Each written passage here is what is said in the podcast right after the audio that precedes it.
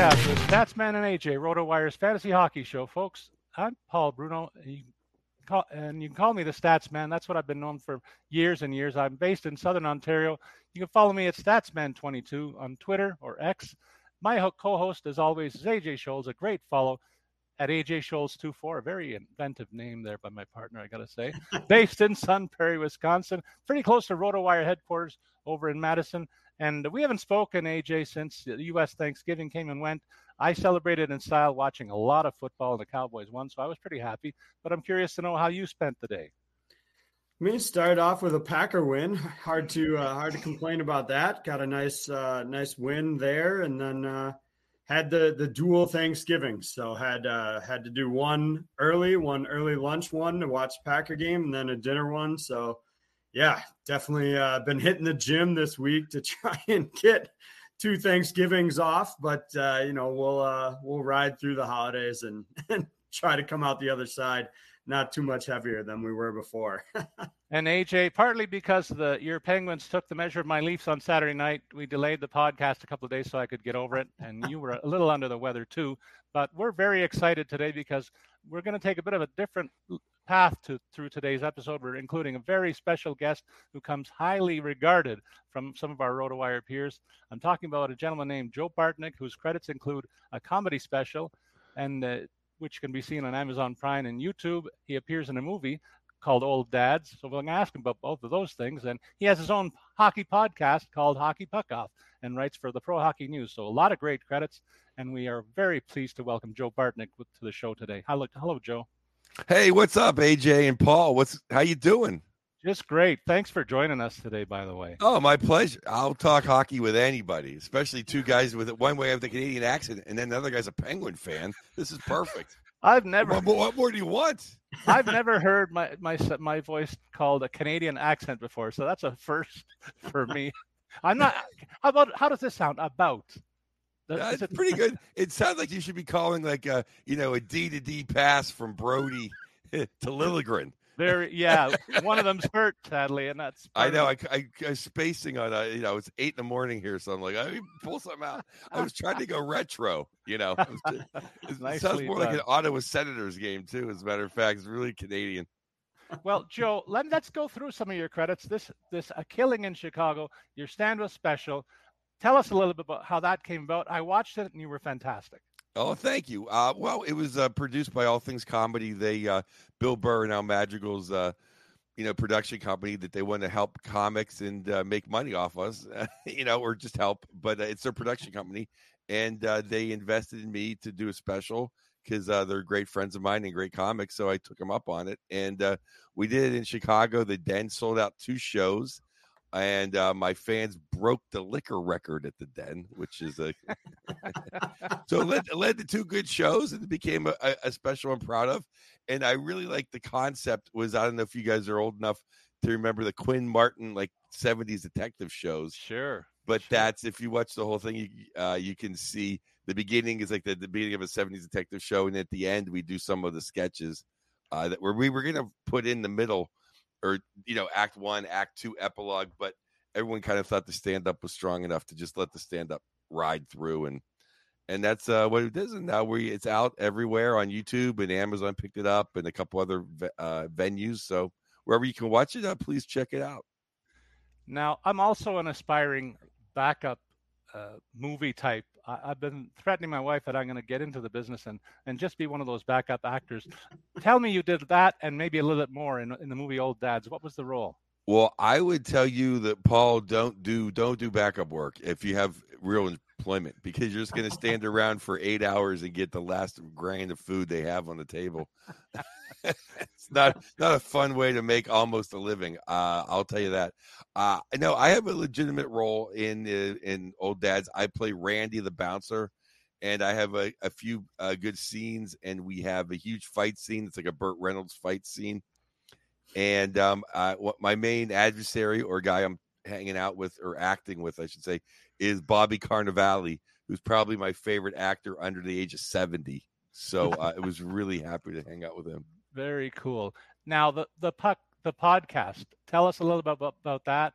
where it can be seen, what kind of stuff you cover, and is there any kind of a segment that we can include here to to share our thoughts, maybe in something that you do on a regular basis?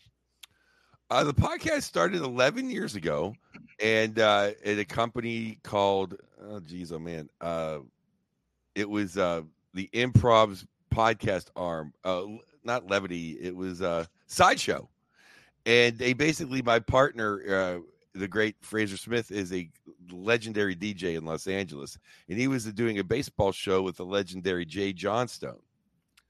I, if you guys know anything about baseball, yeah, I got his baseball card. yeah, yeah, he's a, a, classic human being who's uh, rest in peace. But he, uh, so the people there like, Fraser, you should do a hockey show. And Fraser goes, I know just the guy. And then we've been doing it, and then they stopped doing podcasts, and we did it in my, in my house for a little bit, and then All Things Comedy picked us up, and we've been doing it ever since. And I'm proud to say in 11 years, we've never missed a week. Great stuff. Well, we were postponed this week, so that's as close as we come in a long time. Well, postponed. no, you were delayed. It's two days late. Age, you got any questions for our pal? Yeah, just curious. Uh, you know, with uh, circling back to the movie, uh, just looks hilarious. How, how was it working with with all three of those kind of main guys uh, who you know comedy legends and and everything. So how how was all that? Well, you know, uh, Bill, I'm very, very, very good friends with, uh, and then Bobby was just it, it was it was an honor to work with Bobby Cannavale in Bokeem. You know, you see him everywhere, and uh, he was super cool. But the funny thing was, was me and my buddy Paul Verzi, we were the only two actors that weren't stunt guys. for the for the three days that we've you know we're filming until the very end. We were all hanging out and you know, shooting the crap and having fun on set. But basically, it was us and all the stunt guys who were incredible people. Um, as tough as hockey players from the '70s. We just, they're just going over war stories and injuries, and so that was fun, you know. And if I would have had a little bit of a karate background, I'd never been able to handle it because the way the movie's shot, or the way it's edited, it looks like I do a bunch of stuff, and then I, I kick everybody's butt, and it lasts like 20 seconds. When we shot the whole thing, it was I had the original like five moves but then like four other stunt guys get into it, and it's literally like a Burt Reynolds like Hooper or you know one of those bar fights where it's crazy, and so it was just chaos for like 45 seconds when we were filming it. So it's a lot to worry about, think about, and uh, but it was so much. I mean, it was so much fun. Joe, uh, the focus of our podcast is more of a stats and fantasy hockey basis where we're trying to feed information out to people that play daily fantasy sports and season long pools. So we talk a lot of statistics and who's hot and who's not and who's hurt and for how long. Not that the NHL shares very well in that last particular area, but th- that's the nuts and bolts of our show. I'm curious what it is that you do on the hockey puck off, and if you can tell our listeners what is the focus and intent of, of the pod.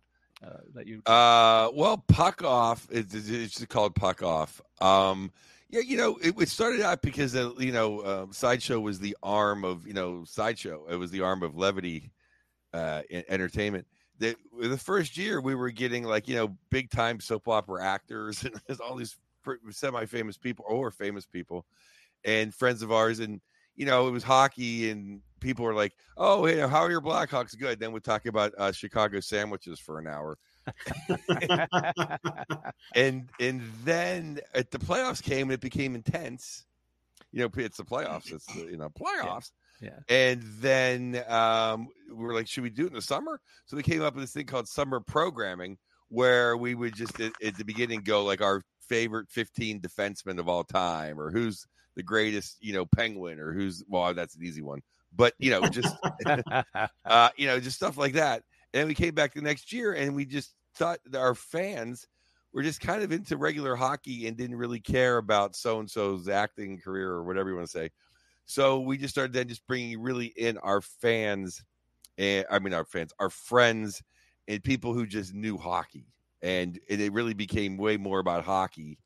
And we, for a long time, before podcasting blew up, you know, we were a national show, and we had a lot of traction. But now, you know, there's a million podcasts, a million teams have their own show. So if you want to be a Canuck fan or you want to be a Maple Leaf fan or whoever, you can listen to 30 hours of those anything like that. So you know, we take a little backseat to a few things, but we're still out here grinding and having a good time. And uh, Ian Bagg, noted uh, Canadian uh, comedian, very funny and great guy.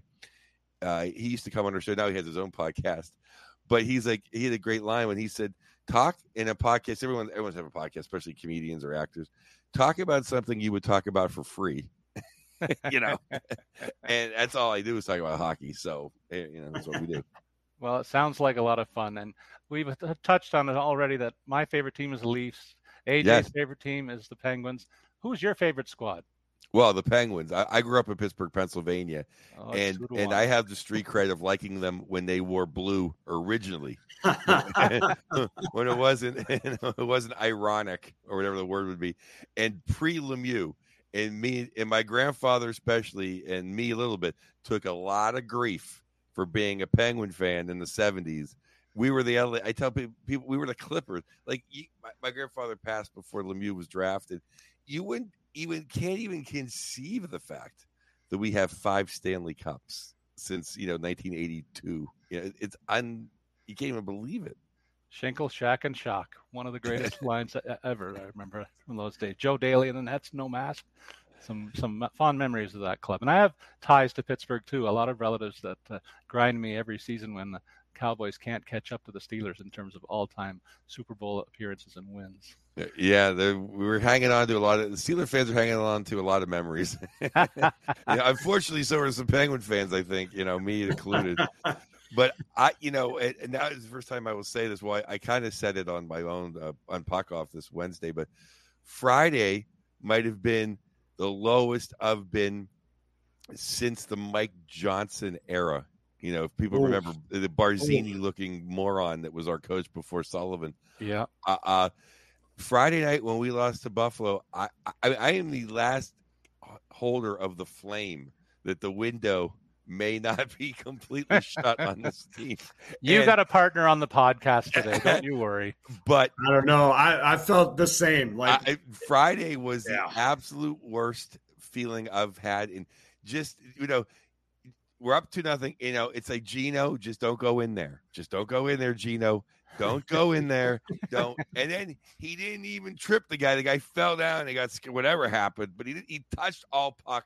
But it was like, oh my goodness, like this is really, really, really the end. Well, and then Paul, thank yeah. you for the Toronto Maple Leafs because Sunday, Saturday was amazing. I'm, like, I'm back, baby. That, yeah, but it's all good. yeah. Hey, what were they worried about? And I think I, I, didn't go on Twitter. I didn't do anything. I just had a heart to heart talk with my dad that night. Just like, wow, you can't get too wrapped up in a November win or loss. That's what I've come to realize. I mean, I saved all my chagrin for the first round of the playoffs when the Leafs battle for seven games and then bow out uh, mercilessly. So, well, my feeling is this though that you can't win the Stanley Cup in November, but you can certainly lose it in no November. Question. No question. I fully agree with that. Guys, we uh, Joe, we talk about our pet peeves once in a while, and I know AJ when we were getting ready for the show today, he says you're not going to bring that up again. I'm gonna. I said yes, I am because every year I, I can't stand the goaltending posture around the nets, Joe when the puck is in the corner or below the goal line, you see these guys on one knee, the other knee is up, and of course there's a space there. Then there's a space over the guy's shoulder. So I'm from the old school, like Johnny Bower, Howie Meeker, these guys back when I was a little guy used to talk about standing up, facing the shooter, cut the angle down. There's no way people can score from from the angle that the Leafs goalies gave up a pair of goals on the weekend. And I just I, I got a small vignette that I'll remind you, uh, AJ, but I'll tell you, Joe. I have a daughter who played goal in rep league, and she went to a goalie school for one week. the first drill, they have somebody standing at, at the blue line saying, "Okay, we're going to shoot the puck in, and you're going to just drop to your knees and stop it." And he did a couple of shots, and my daughter's turn came up, and I and I called him over. I said, "Come here." I said, "Is this the best you got for real?" He says, Yeah, we're going to teach them how to drop on shots. I said, That's not the way it works in the NHL or in a good hockey situation. You teach the goalie to stand up and face the shooter from distance when there's nobody in the way. You don't need to drop down every shot. And so he says, No, no, we're going to teach us. I said, Fine, let's go. Valerie, we're out of here. So that was the end of her hockey lesson that day. So that's my hockey peeve. One of my hockey peeves. Uh, is that why? Is that why goalies dropped down way too soon? And is that why Canada hasn't had a good goalie in 20 years now? You Everyone's see? worried about the. you're, you're on to something. everyone's worried about the Olympics. They're fretting like we have Big Jesus and all this, but we have no goalies. That's correct. So unless I get an assignment, it's going to stay the same way. I think I'm afraid. But uh, that's my pot, pet peeve. I don't know, AJ, if you haven't, but certainly, Joe, I want to give you first crack. Something about the hockey that's played today and the way it's played today, maybe uh, that, that grinds you a little bit. Well, you know, this happened last night, and I don't know what the answer is, but this whole offsides by a pubic hair uh, three minutes ago that I need the CIA, you know, to figure out. You know, come on now. I don't know. I, I was I was trying to think because I heard a good answer or, or a, a answer, a, the answer actually from either Bettman or one of his cronies that like, hey, if you're offside, you're offside. like I go, oh, I, I uh, that's pretty much a good answer. But I think you know the Kings had the puck in the, the Kings are my mistress team. The Kings had the puck in the zone for like a minute, pour, putting on the Ritz. You know, ha- had Washington on their heels, and it was great. The crowd's going nuts. Kopitar buries the puck. It's tied 2 2. Five minutes left. I just came home from my gig. I'm like, this is awesome. I can't wait. Then they review it, and you couldn't even really super tell. But okay, they wave the goal off. It's like you're just teasing everyone in the building. You're taking all the momentum away. I don't know how you fix it. I always thought like if if they're in for over 10 like 10 or 15 seconds or your team has touched the puck, you can't review it. You can't that, that's it. Or maybe if you call timeout right then, excuse me, right then as it happens, you can do it. But you can't have your, you know, guy your kid from IBM up in the booth figuring, hey, we watched this. It's off. It's it, it, ruins the flow of hockey. It ruins everything, and it's it's only because you know the Flyers. You know, I always think back every rule change. Well, how would that help the Flyers? What would they do? Well, like you know, 15 years ago, they were you know 30 feet off sides in a playoff game, and that's why we have the rule. Other than that, it's like we could we could all live with you know okay the second offside because I really think it's it's damaging hockey. It, it, you know, one of my 30 things I think is damaging hockey, but that's my main one. It happened last night. It's in the top of my head. AJ, you got a pet peeve that you want to share? Uh, I don't know if it's quite a pet peeve per se, but uh, I I do agree partially with the get rid of the shootout crowd, but I don't want to go back to ties. Like ties are dumb. I think if you extended the three on three by another five minutes, like there's no game that would go three on three for 10 minutes and not end with somebody scoring. I just don't see that happening. Um, you know, maybe in that rare case that that would happen, maybe then you either go shootout because it would be less. I guess maybe you could consider the tie, but like I just don't see a, a game going 10 minutes of three on three and not ending with somebody scoring a goal. So I would rather extend that by five minutes uh, than have shootouts. So I'm like a partial no shootout guy. Like I don't hate them. I like them better than ties. Um, but three on three hockey is like the most exciting thing in sports. Like there's nothing that compares, in my opinion, to three on three hockey in sports. And so and who's going to complain? Uh, well, players might, but from from our standpoint, from a fan standpoint, who's going to complain about more uh, three on three hockey? Joe, shootout, yeah or nay? I, I I feel exactly the way AJ feels about that. Like, you know, I don't hate them, but I would rather just see three on three end it. And maybe tweak a three on three. Like, you know, I mean, definitely the you know, the uh, hey, we got to clear the zone and everyone's playing in a Russian five. We're backing up, right, backing up, right. and then we're coming. That can be a little annoying. I think tweaking it somehow where either you know, like they're they're tweaking the offsides, or there is no offsides. But I, I like some people have the idea that you know that you can only be on the ice once in three on three. Okay, I like that. Oh, interesting. I like that. Great suggestion. Hmm. It wasn't I mine. I, I, I, heard it, so I don't take credit for it. But I, I, I think that's a great because then you okay, you can keep Sid out there the whole time, or you know, you you save them for you know, you never know. Yeah, but it's like yeah. that's it. They get one shot or until their lungs go out, and then they're I like done. It. I like that a lot. I hate the shootout, guys. I I mean, Joe, I don't want to see ever see football games sh- uh, settled by a field goal kicking contest or baseball by, a home run hitting contest. That to me is what the shootout is like. So I think it's an aberration. I, I hate the idea uh, completely, but I, you know, I got season tickets with the Leafs when the shootout happens. I'm on my, I'm on my feet too, just to see the outcome. But yeah, I, am not.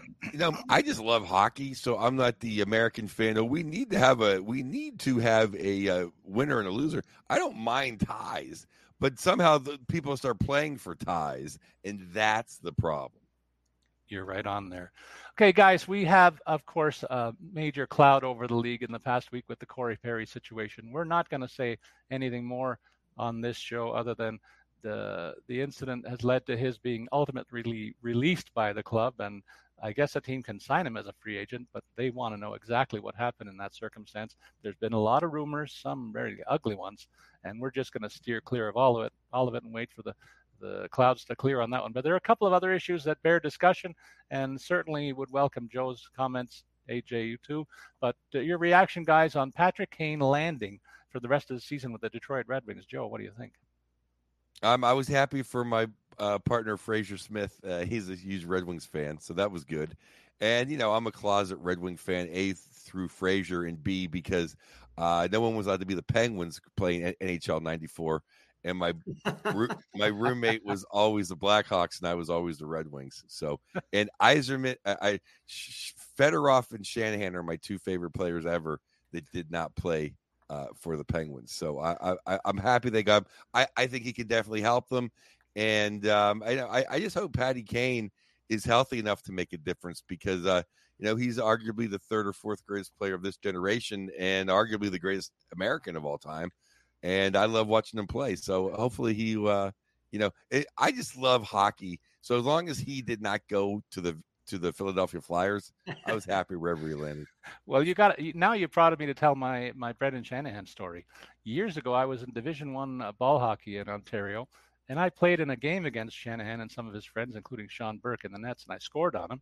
But uh, the claim to fame from that uh, story is that Shanahan started a bench clearing brawl and he got suspended for life in, a game, in a game that I was involved with. So I uh, I've come across him in my travels around the Leafs, and I mentioned that he says I feel like a thousand players played for your team because I've heard that story so many times. And I said, yeah, but you haven't heard from one of the guys who scored one of our two goals in that game. So now you can say you have. Oh, that's fantastic! I had a. I should have went to college in Canada. I could have been a varsity ball hockey. I was good ball hockey. I just couldn't skate worth a damn. My problem too. you know, we also have a coaching change. Uh, Dean Evason fired in Minnesota, replaced by John Hynes. I feel bad for this guy that he got gassed because Minnesota is carrying $15 million in dead cap space. So while every team is playing with an $85 million cap ceiling, Minnesota's playing with a 70 million, and yet they feel uh, all right about jettisoning this guy and bringing in John Hynes. Has got to look around saying they got two more years with these handcuffs, and what the hell do they expect me to do? That's my view on that situation in a nutshell. AJ, what do you think about that? And we'll come back to Joe for his comments. Yeah, I uh I mean, it's one of those tough ones, right? Like they're just they're playing so bad right now. You have to do something um to try and spark some life.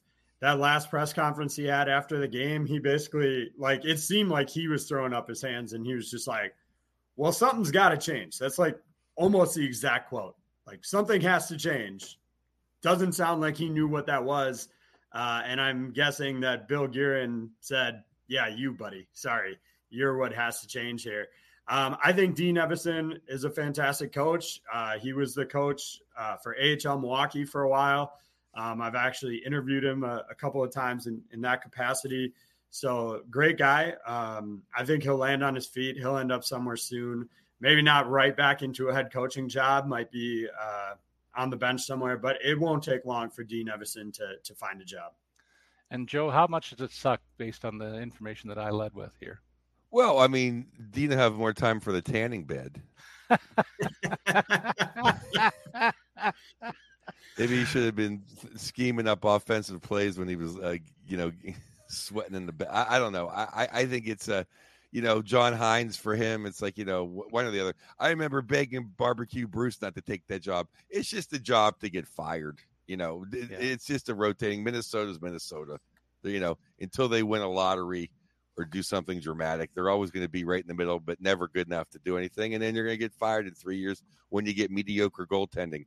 But I, I figured they would have a slide this year. I, it was one of the only things I got right in my preseason predictions. Um, and uh, you know, because the the one goalie was hot last year, now he's Gustavsson. Now he's not playing good. Flower can't carry a team, and uh, they don't have enough stars. If Kirill's remotely off, and they miss Matt Dumba, they tried for five years to get rid of Dumba. I'm like, he's their, your best defenseman. What are you doing? They got rid of him. Now they can't play defense. Oh, I wonder why. So, but you know, the Canadian media can't wait to bash Billy Guerin you know, about the 15 million and all this. But, you know, it's like whatever. I mean, obviously, look at addition by subtraction. And no one's been in more locker rooms than Billy Guerin. I think his, you know, suitcase has like 15 stamps on it. Uh, so he knew there was trouble in there with Suter and Parise, And it worked. They got rid of him for a little bit because look what happened. They got rid of uh, who knew Blake Wheeler was such a cancer? I mean, my God, the Jets got rid of uh, Wheeler, and look what happened. Boom. You know, so you know he had to do what he had to do and uh, you know he, he, was in you know he, he lived a good life. He'll, he'll be he'll, he'll be back somewhere. Be back. I, I, I, yeah, I'm not really worried about. It. There are no telethons for any of these guys once they. No, he knew he knew to get can. We got hired. You know, that's it. Well, you you almost provided me with a perfect segue. Ninety nine percent, I'll say uh, we rotate our a look at a different division every week uh, in uh, the front end of the show where we talk about what's happening in this division or that division. Today, today we're going to look at the Metropolitan Division, includes your favorite team, guys, and uh, the outlook has changed a little bit from the outset for a couple of teams, but the teams that we thought were going to be at the top are there. The Rangers and Carolina, Philadelphia and Washington, a bit of a surprise in the three and four slots right now, and Pittsburgh in the middle of the pack there, and the Devils a big surprise. Uh, bringing up the rear almost. So, uh, any comments about the division that you guys want to share? Joe, we'll start with you. Um, you know, I, I thought we were going to go. We can go team by team for a little tidbit here and there. I, sure. Uh, if you want to do that, I mean, overall, I, I think it's pretty much where we thought it was going to be. I mean, it is American Thanksgiving, so maybe it should have been a little bit more sorted out by now. But you know, we'll we'll see come you know the middle of January where everybody's at. But we can go team by team. Sure, let's do that. AJ, what about the Rangers? Then uh, I'll come back to you Joe. Yeah, I mean, not surprising that the Rangers are competing for the top spot here. I think we all expected them to be uh, up in the mix for this. I, th- I think everybody kind of uh, saw a two, maybe three team race at the start, and the Rangers were going to be in there. Um, so yeah, overall, I think it's uh, it's a good combination from uh, what we're looking at there, and um, you know, they're going to keep doing what they're going to do. They're going to ride the goaltending. They're going to get decent offensive production. There's just there's not a lot of weaknesses in this team. You've got Adam Fox uh, back in the lineup. That's going to only help them. Uh, they're pretty deep on D two with K'Andre Miller and Jacob Trouba. So yeah, this is a this is a good team. Yeah, and they did a rebuild on the fly, Joe. They, remember when they wrote the letter to their fans? That was kind of something else, wasn't it? Yeah, it was. Uh, you know, it was. I think it was great. They're like, "Hey, this is what we're doing. We're not going to fool anybody." So I thought that was fantastic. Um, I, you know, I think they took. I think they had a good team last year, and then they did the uh, thing the Red Wings kind of do. I ratioed it once for the Penguins, and they bought. Uh, Toronto's done a couple times. Uh, oh, we bought us uh, money. Let's get everybody at the deadline, and they screwed up their chemistry. So now they, a Panarin had something to prove this year, and uh, he he's playing awesome. Um, Meek has been a little slow, but I always thought their defense was not as good at like not as good as their parts because I've been a big K Andre Miller fan and Trouba's Trouba and Fox and Lindgren, and now this year they've seemed to really gel as a defense. And I thought I no one likes Jonathan Quick more than me. His career was dead. and I thought that was going to be an Achilles heel for them. That I'm like, they don't have an adequate backup for Igor he what's Quick's like seven and zero. Oh. So not, I mean, I was totally wrong on that. So you know they're right where they're at, and um, they get to play in the garden. It is a home ice advantage. It seems like when things roll, things get going in the garden for them. And uh, you know, I thought they'd be, I thought they would make the playoffs. So they're about, they may be a little ahead of where I thought they would be, but uh, yeah, I thought they'd be where they're at. And for me, Carolina, it makes sense that they're at the top of the division. I thought that they would finish first in this loop. They have, the, for me, the, the deepest defense core. Uh, maybe even better than the Rangers, I'll say a little bit when you look at it. But their goaltending is called into question already with Freddie Andersen injured and uh, blood clotting issue we don't know anything more about. the duration of that, and he'll be lost for a while. But they got Antti Raanta and Pyotr Kochetkov, who should have been picked up in a lot of fantasy leagues like I did the last couple of weeks, and uh, I think he's going to be the guy that carries the mail for these guys for a while. But AJ, Philadelphia and Washington are up in the middle of the pack here. Is this sustainable for either club? Uh, I think not. Um, Philadelphia, Philadelphia at some point. Carter Hart will return to being a, a bad goalie at some point here, I imagine, because um, he tends to tends to do that. Has hot streaks and cold streaks. I mean, his numbers they're okay, six six and uh, six six and zero. Oh, so okay numbers, but I expect a little dip from him. Um, and and I think this team gets thin outside of the top top six here. So there's not really a ton of forward depth, in my opinion. So I expect them to drop. I think you could say much of the same things about Washington. Um, you know, Darcy Kuemper has been playing pretty well. Um, so I, I, think, you know, he's again, uh, you know, about a 20, 30 win season is about the max, I think, for him. Uh, they'll kind of drop off a little bit. They're not super deep either. Uh, the defense is pretty much the John Carlson show. Uh, and if he slips at all, I think they'll drop off there too. Charlie Lindgren's been a nice shot in the arm for that club, though. But uh, Joe, I want to get your thought about something we've been talking about regularly on this show in the last couple of years, and that's Ovechkin's chase of Wayne Gretzky's all-time record. It's a it's a snail's pace right now for him this year. And uh, do you see this as a new reality for Ovi, or is the is he still got a shot at, at getting the all-time record? He's about 65 goals short. Well, I thought the COVID lockdown was a way for the Canadians to make sure Gretzky didn't give up the record. uh, I think he's going to do it if he's out there with a walker. Personally, he's yeah. going to make he's going to do it. So, uh, and, and good on him. You know, there's always been people think there's a rivalry. I had nothing but respect for the Capitals and, and Ovechkin. Um, getting, uh, you know, I he's, he's just going to it's going to take him longer. You know, and he's not, he doesn't have Backstrom right now, and they're you know the their forwards are a little not banged up, just not what they used to be.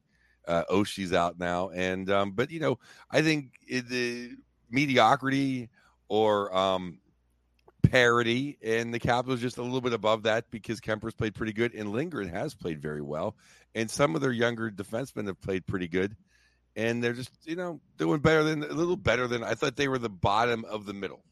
in the in, in the in the in the metro. And uh, and we, we, sorry, Joe, we're gonna we're gonna talk about the Islanders and the Black uh, Blue Jackets right now.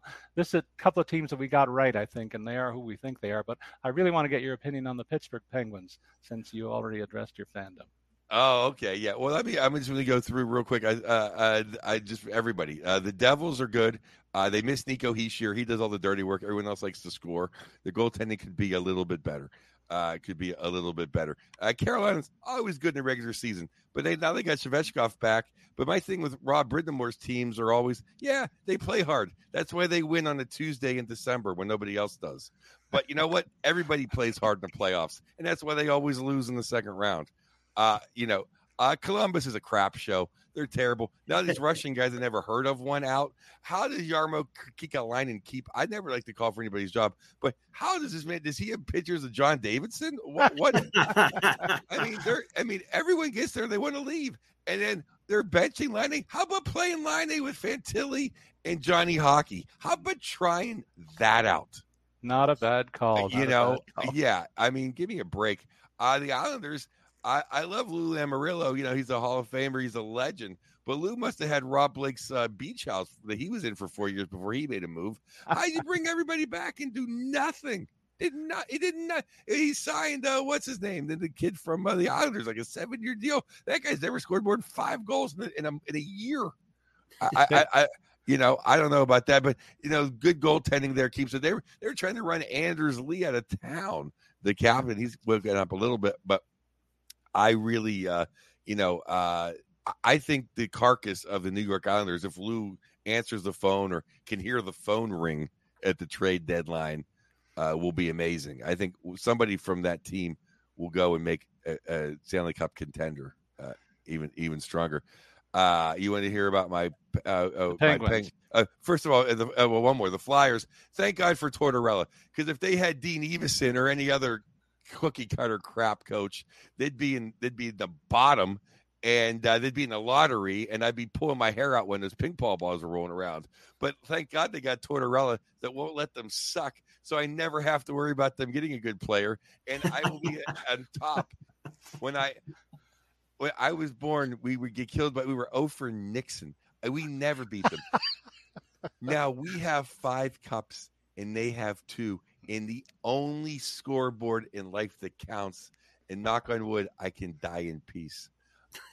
I think AJ loved everything that you just said. Absolutely, absolutely. Uh, I'm sorry. I'm, I'm sorry, Paul Trisho.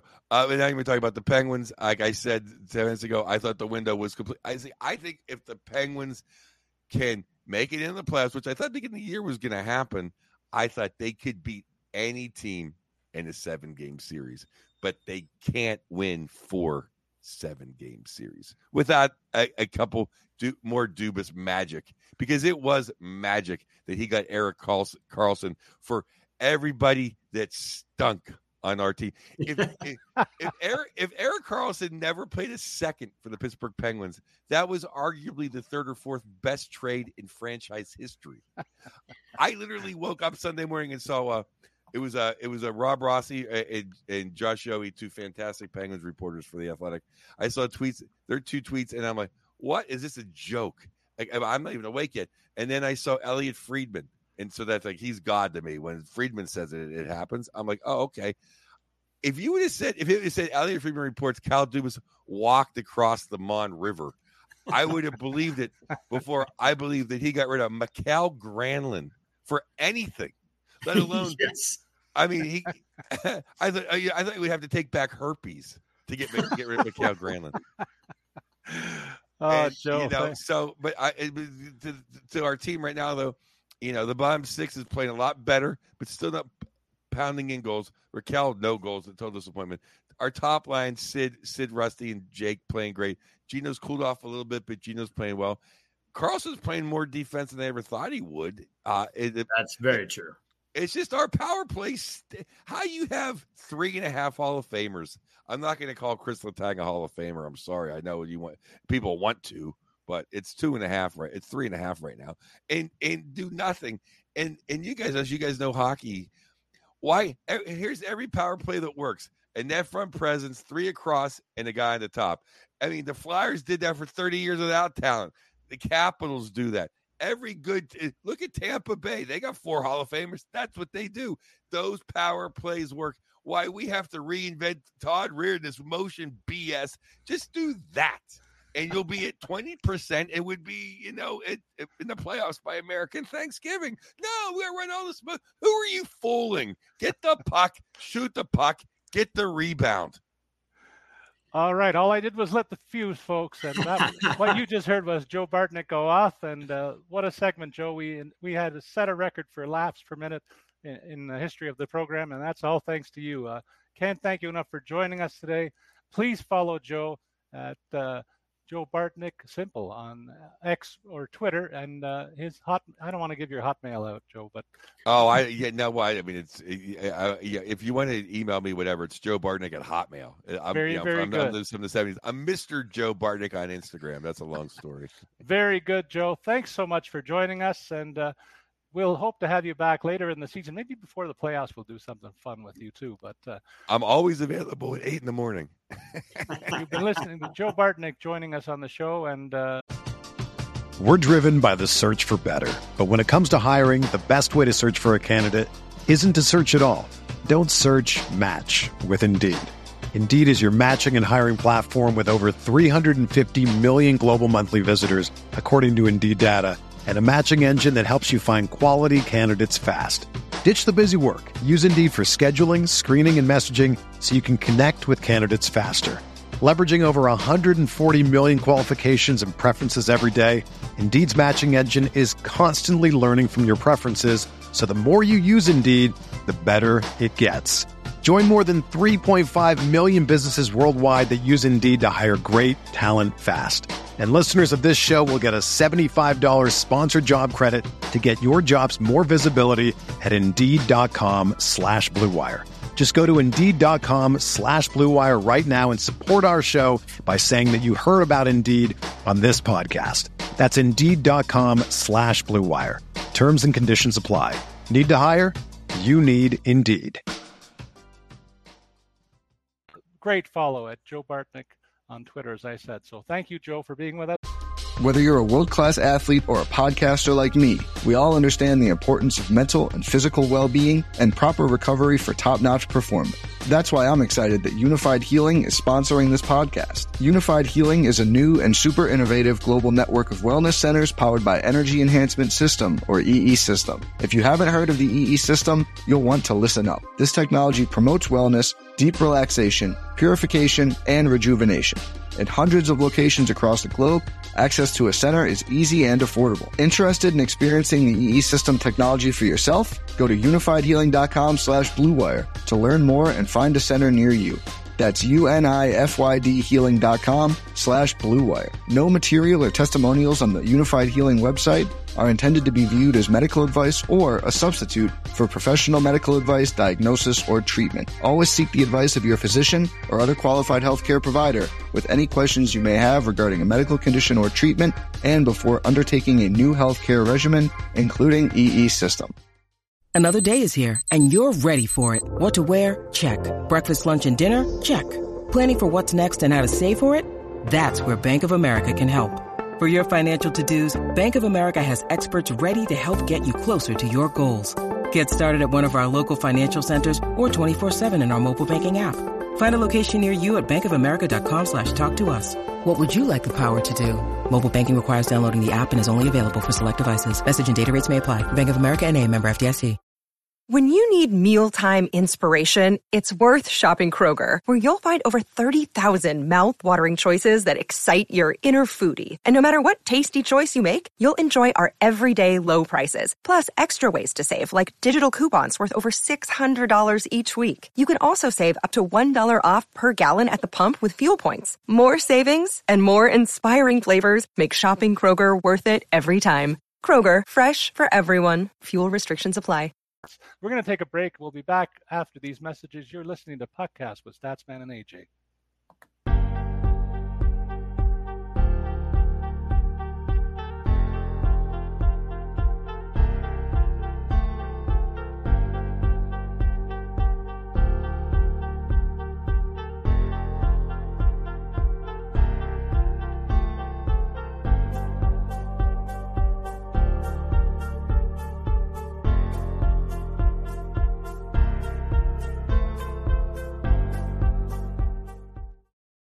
All right, we're back on the podcast with Statsman and AJ. Wasn't that a fun segment with Joe, AJ?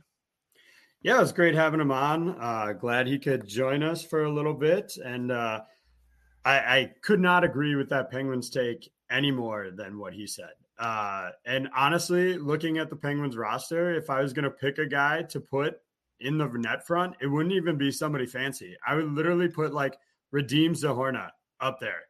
The dude's like seven feet tall or whatever just put that big body in front. And yeah, but the problem is, and I agree, Todd Reirden tries to get too fancy. Uh, the problem is the guys on the power play, though. I do think those guys are not necessarily shooting the puck enough. Uh, I, you know, I think they, the Penguins have always been a skilled team that wants to look fancy and they're trying to make the extra pass to make the fancy goal. Like that's always been, and it's always worked for them.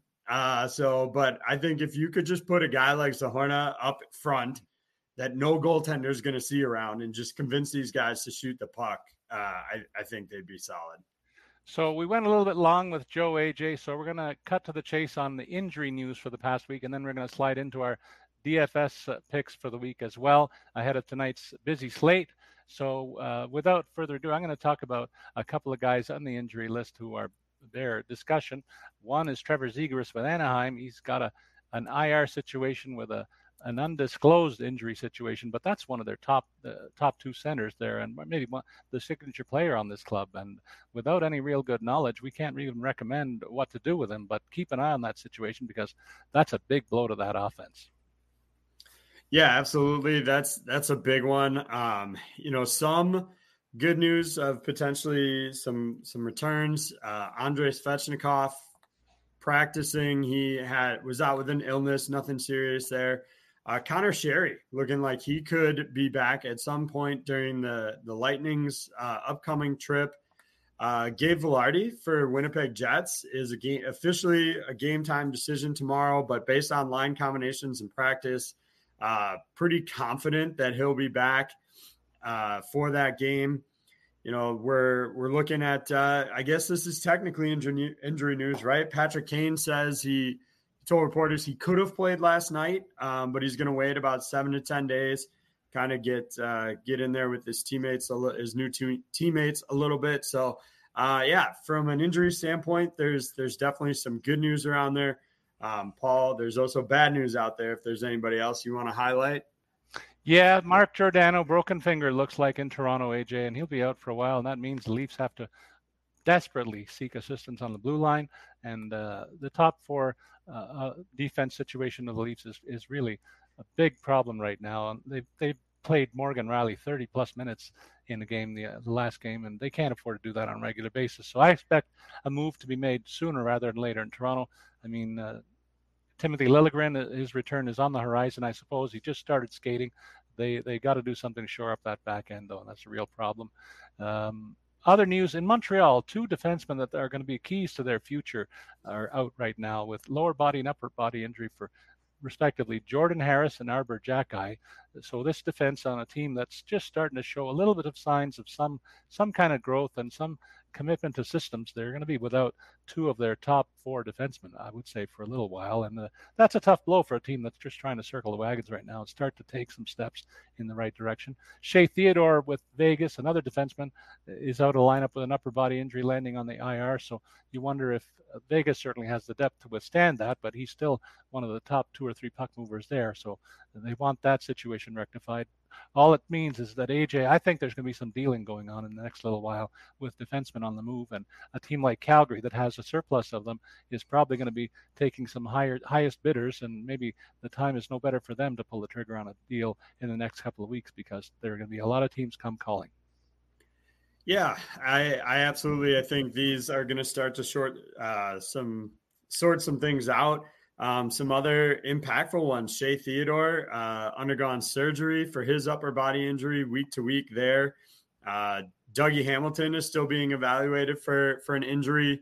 Um, you know, Jaden Schwartz was uh, injured Tuesday. He landed on IR uh, this uh, this morning, and so you know you expect him to miss a, at least a week here. Um, so yeah, there's definitely uh, some teams that are going to need some reinforcements for guys that that are out. You know, how the cap numbers work with all that is always the big question. Can you stick a guy on LTIR at this point and leave him there until the playoffs start? That's always the Tampa Bay special. So we'll see if that can be pulled off by anybody. Uh, maybe maybe your Leafs, depending on Giordano's injury, they can put him on uh, LTIR until the playoffs. Love to do that, but it'll be okay if the Leafs do it. If anybody else does it, though. We set we set the pace in Toronto. That's what you're trying to say. AJ, before we get into DFS, we got to touch on a couple of guys who may lead the pack in terms of the most added players this past week. Valeri Nichushkin is on absolute fire for Colorado offensively. His ownership went up from 54% to 72 last week to lead the pack. Charlie Coyle right behind him. I guess there's still a lot of people wondering about Boston.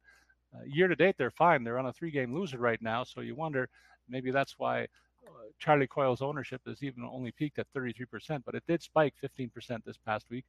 And Joe Bartnick mentioned Jonathan Quick as the backup guy in New York. He's getting a few more reps than we thought because of the Shesterkin's uh, a little bit of injury issues uh, so far this season. And Quick's ownership about 30%. Uh, any of those guys worth mentioning? Any more comments? I also mentioned Charlie Lindgren as a guy who has uh, stabilized the Washington goaltending and accounts maybe for a big reason for why they're contending for a playoff spot at this early stage in the season. Yeah, I think of the names that you mentioned at the top here. Uh, Quick to me feels like the the biggest risk. Um, I thought he was going to look great in the move to Los Angeles last year. I was dead wrong, as our friend Daniel Negreanu likes to remind me. Um, that did not work out. Uh, but he's looked really good with the Rangers to start the year. I mean, he hasn't lost in regulation yet. Um, has just one overtime defeat overall. Uh, now, you know, it should be mentioned that and and the reason I think this is one of the riskier plays, you know, you look at his last five games and the record a little deceiving 4 0 and 1. Uh, he does have a shutout in there, but the, you know, uh, he also has three goals allowed in two of those games and four goals allowed in the other two of those games. So fortunately, his offense kind of bails him out, you know, maybe a little bit in some of those. And so I do think that is important to note that the numbers, you know, the win loss column can be a little deceiving uh, with Jonathan Quick right now. All right, AJ. Uh, we will get back to more of our regular routine next week, but uh, because because we had the guest today, we are going to uh, slide right in now to the DFS portion of our show to close it out, and uh, counting on you to lead us through a look at the DraftKings lineup on a busy slate around the NHL tonight. Yeah, absolutely. I've kind of got two mini stacks of, of teams that are in action tonight. Um, for me, that starts uh, with the the Florida Panthers going into Montreal think it's a good opportunity to utilize those guys. Uh, and for me, that starts with Sam Bennett at the center position. Comes in at just 4,400. Uh, really solid discounted price there for him. Uh, you look at his numbers last couple of games. Uh, over his last six games, he's had at least uh, two shots on goal in every one of those games. He's actually had four shots on goal in four of those contests. Uh, two goals, one assist. So really strong offensively right now. Good matchup facing Montreal. Uh, for my other center, went a little bit higher on the board, going to pay up for Roope Hintz, but he still comes in at just 6,200. That's pretty discounted compared to the top of the, the DraftKings board here. Again, three goals, three assists in his last six games, 13 shots on net. I really try and key in on that shot total because, uh, you know, that gives you your floor, right? If they're getting shots, at least they're going to get you some points. Uh, and then the assists or goals are, are, icing on the cake. I'll pair him up uh, this uh, for one of my stacks uh, with Joe Pavelski for on the same line there for Dallas. Pavelski a little more expensive or a little um, less expensive rather than Hintz comes in at 5,800. He's got four goals in his last five games, has two assists over that stretch. So his offense is absolutely rolling right now. Two of those four goals came on the power play. So under 6K for Pavelski feels like a bit of a steal there. Uh, I went a little bit higher on the board. I did pay up for Kirill Kaprizov, and I, I think we're going to see some uh, some changes in Minnesota. I think guys are going to start playing better with with the goalie change. Uh, Kaprizov's numbers in the last three games have been a little bit better: a goal and two assists, nine shots uh, and both of those assists coming with the man advantage. So I'm expecting with the goalie, the coaching change, and not again, not that it's anything John Hynes is going to do drastically different than Dean Evason, but anytime there's a goalie change, guys seem to step up at least for a little while, and I think we're going to see that out of Kaprizov. So willing to pay up in a matchup with Nashville tonight, and then uh, uh, Alexander Holtz for the New Jersey Devils. The Devils have a good matchup, I think, playing the Flyers tonight the thing with Holtz is he actually over the last week leads that team in shots on goal. He's got 14 shots in his last three games. That's resulted in two goals and an assist. Uh, there's not really a lot of power play upside to him, but if he gets three, four shots, he comes in at 3,200. Like that's pretty good price for a handful of shots. Picks up a goal or an assist uh, along the way, throws a hit or two around. Like there's there's good value to be had there. I'll go uh, back to Florida with Brandon Montour, 5,200. He's seeing the most minutes with their power play right now. Uh, again, 5,200, not the top of the price range, so relatively discounted. Uh, so I think a good spot to have him in. Dmitry Orlov for Carolina, actually up there at the top of the league overall for the last week in in shots. Um, he had 12 in his last four games. Uh, no power play opportunities there, but just those shot totals so high right now um, that at 3,000, 3,000 for him playing Car- at home for Carolina. They've got the Islanders tonight, so not a real stiff competition team. So, again, just a handful of shots for that guy. Going to look pretty good. My utility spot, I ended up going with a third defenseman. Don't normally do that, but for the price range I had left, 5,700 for Victor Hedman uh, at home against uh, against the Penguins, who you know very up and down right now. Good opportunity for Hedman to to get some points here. Another guy, uh, no goals in his in his last six games, but he's got four helpers over that stretch. Shot total a little concerning. It's it's under two per game, but uh, the assists keep coming for for Hedman, so I'm I'm willing to roll with it. And then between the pipes, look, I couldn't I couldn't not do it, Paul. It was the most expensive guy on the slate, but they're facing the Sharks. It's so hard not to do it. So Jeremy Swayman, 8,600 for his home matchup against the San Jose Sharks. Uh, Swayman just, you know, a, a, couple bumps in the road lately. Hasn't been quite the knockout uh, player he was end of November. A little dicey for him. 0 1 and 1, 4 5 6 goals against average. Nothing like a visit from the Sharks uh, to get you back on track. So that's what I did tonight. That's what my lineup looks like over on DraftKings. Paul, how are we looking on FanDuel tonight? First, I want to say that that looks like a no-brainer, the goalie pick that you just made. But can you just imagine the Bruins are on a three-game losing streak, and it's their longest losing streak in the last couple of years. If they should lose even in over in overtime, go to overtime tonight, and maybe eke out a win, this won't there be a little bit of an upset group of fan base, uh, the fan base there? I, I can't wait to see how that evening plays out because San Jose is playing a little bit better of late but you have to like the lopsided nature of this one favoring the Bruins and net mining situation for sure. So I think you have to make that pick the way you set your roster up and had the money to spend. So uh, I went a little bit different, and uh, I'll start with my goalie pick. I picked the Carolina goaltender, regardless of whether it's uh, either one. Raanta looks like the, the guy to, who's going to start tonight. But it could be the other fella, so keep an eye on the on the goaltending matchup there. Sixty seven hundred dollars the price tag versus a New York Islanders team and uh, Carolina's playing some of their best hockey of the season. They have won four of their last five. They keep on, keeping a lid on the goals against, and certainly keeping a lid on the shots against. So a home date for them usually means that they run up a shot total. Should be a lopsided win and a cheap one for me if I got it right in the nets.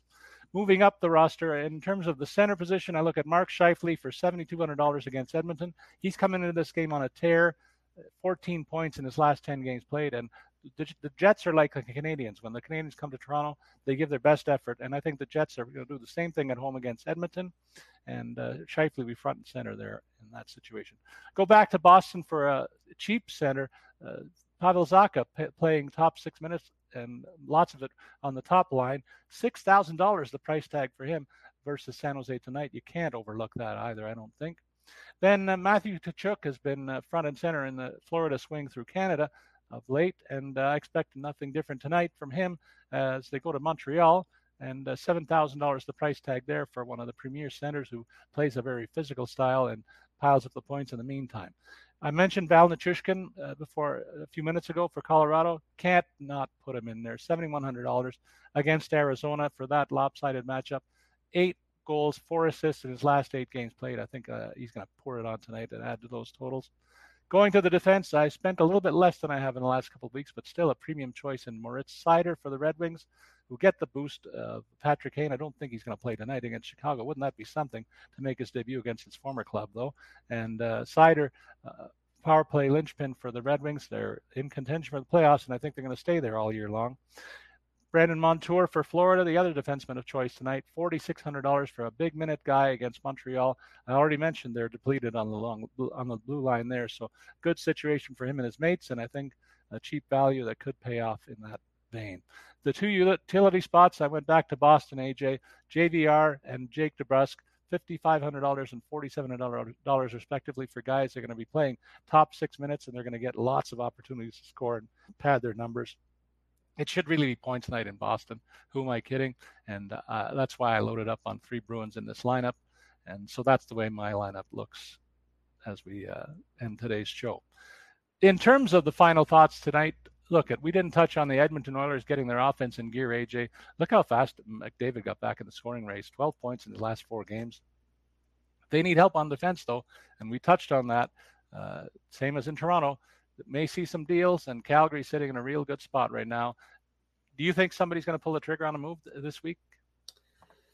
No, it feels a little too early still. Um, unless, I mean, unless one of these guys, the news comes back. Like I said, I, I was kind of joking, but like, unless somebody comes back where it's like okay, long term IR like might not be back till March, uh, April.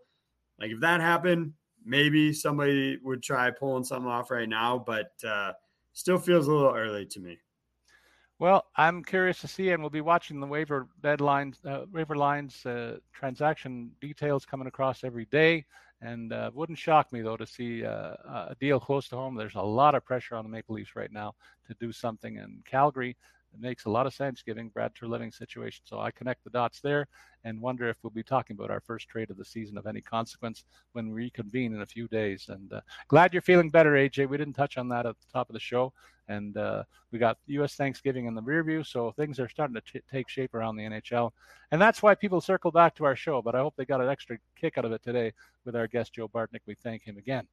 As always, we remind you that we're here to assist you with all things related to your enjoyment of fantasy hockey. So we encourage you to send your comments or questions on Twitter, where you can follow me, Paul Bruno at Statsman22. You can follow AJ at AJ Scholz24. So long, everybody.